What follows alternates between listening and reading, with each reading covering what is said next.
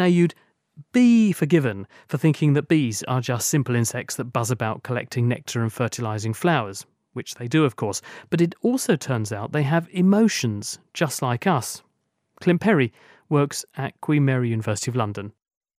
What we really wanted to do is look at if bees express some type of emotional state. And bees are, and insects in general, are amazing. They have an incredible repertoire of cognitive abilities. They can count up to four bees can. They can navigate incredibly complex environments and form memories and even uh, learn simple concepts, like same and different and above and below. And also, I feel that any cognitive capacity that humans have, uh, it's evolved from somewhere. So I think it's incredibly likely that um, many animals have these so called complex cognitive behaviors to some degree. How does one go about exploring what kind of a mood a bee is in, though? So, what we did, we took human psychology studies and adapted that to bees. In humans, and you and I, we bias our judgments depending on how we feel. So if we're happy, we will look at an ambiguous event in a positive way. If we're depressed or anxious, then we're going to look at that same event in a negative way. So you could say that if you're in a good mood, you're a glass half full person. If you're in a bad mood, you're a glass half empty person. At that moment, absolutely, yes. So that's what we did with bees. We trained them to learn that there was reward at a blue flower and we also trained them that there was no reward at a green flower. So they quickly learned to go fast to the blue flower and to avoid entirely the green flower. And then we presented them with a new ambiguous flower, which was blue and green mixed. And we took half the bees and gave them nothing, and half the bees we gave them a very small droplet of very sweet sugar water. And the bees that got this little drop of sugar water went faster to the ambiguous flower. Now, that on its surface can be interpreted as though the bee was in a positive state. It was viewing this ambiguous mixture of blue and green flower as more positive.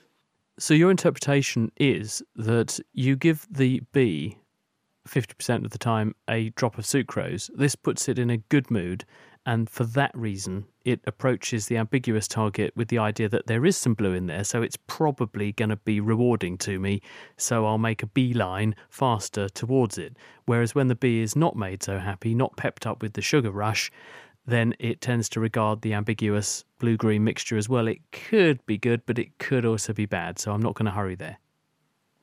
Right. That, essentially, that, that's one way to put it, yes. But how do you, though, argue that it's not just that the bees have had a huge sugar rush and that I mean that's rather like me devouring a whole chocolate cake. I put it to you after eating that number of calories I should have more energy. Well, there's two answers to that. First, we did a series of control experiments showing that the bees didn't actually speed up or explore more after this very tiny droplet of sucrose. But we then did a more uh, elegant series of experiments which um, involved blocking certain brain chemicals within the bee. And we focused in on dopamine, which is actually a brain chemical in humans that is involved in both reward and emotion.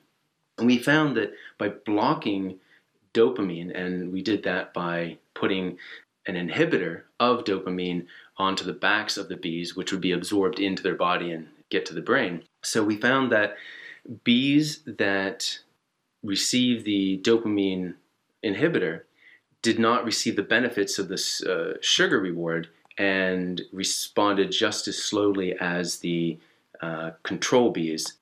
And why does this matter? What does this add in terms of our understanding of how the reward system works, both in bees and in us?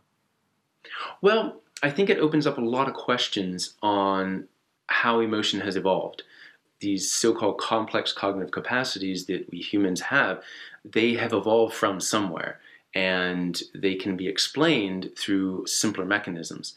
And insects are a prime example of an animal that doesn't need a large brain and can accomplish these complex tasks. It shows that insects aren't as behaviorally rigid as we commonly think. They have complex cognition, and it I guess makes us also think about how uh, emotion works in general on a fundamental level. Clint Perry, and that study was just published in the journal Science.